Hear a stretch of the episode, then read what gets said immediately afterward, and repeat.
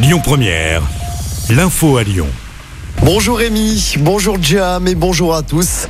Dans l'actualité, ce drame ce matin près de Lyon, une jeune femme de 19 ans a été mortellement percutée par un camion. Ça s'est passé sur l'A7 à hauteur de la commune de Reventin-Vaugry vers 4 heures du matin. La victime était la passagère arrière d'une voiture qui se trouvait sur la bande d'arrêt d'urgence. Et c'est en sortant du véhicule que la jeune femme a été percutée de plein fouet par un camion. Elle est décédée sur le coup. Une enquête a été ouverte. Attention, il ne sera pas possible de se rendre aux urgences de l'hôpital Saint-Joseph-Saint-Luc dans la nuit de samedi à dimanche en cause une pénurie de soignants. Le service des urgences du centre hospitalier du 7e arrondissement sera fermé de samedi 20h à dimanche 8h du matin. Il avait mortellement renversé une mère de famille originaire de Caluire, un chauffard condamné à 5 ans de prison. Les faits s'étaient déroulés en août de l'année dernière à Béziers. Un trentenaire qui roulait sous l'emprise de l'alcool et des stupéfiants avait violemment percuté deux sœurs à la sortie d'un restaurant. Les deux victimes de 41 et 49 ans étaient décédées des suites de leurs blessures. L'une d'elles, originaire de Caluire, était venue passer des vacances à Béziers.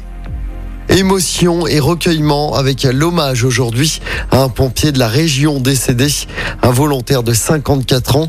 L'adjudant-chef Martial Morin, père de deux enfants, est décédé en début de semaine. Il était hospitalisé depuis mi-juillet après un malaise alors qu'il combattait un feu à Tarascon dans les Bouches-du-Rhône.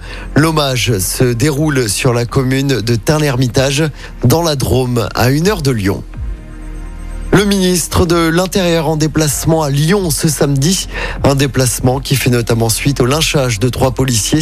C'était la semaine dernière à la Guillotière. Gérald Darmanin viendra notamment inaugurer le nouveau centre de rétention de Colombier-Saunieux. Un centre qui est ouvert depuis le mois de février dernier. Il rencontrera également des fonctionnaires de police qui travaillent à la Duchère. Et puis, il va falloir être très patient sur les routes ce week-end. La circulation sera très dense pour le traditionnel chassé-croisé entre vacanciers, juilletistes et haussiens. Il y aura beaucoup de monde dans les deux sens de circulation. Dès aujourd'hui, c'est rouge dans la région. Pour demain, ça s'annonce très compliqué. C'est noir dans le sens des départs au niveau national et rouge pour les retours. Pour dimanche, encore beaucoup de monde attendu. Rouge pour les départs et orange pour les retours dans la région. Le détail des perturbations est à retrouver sur notre application.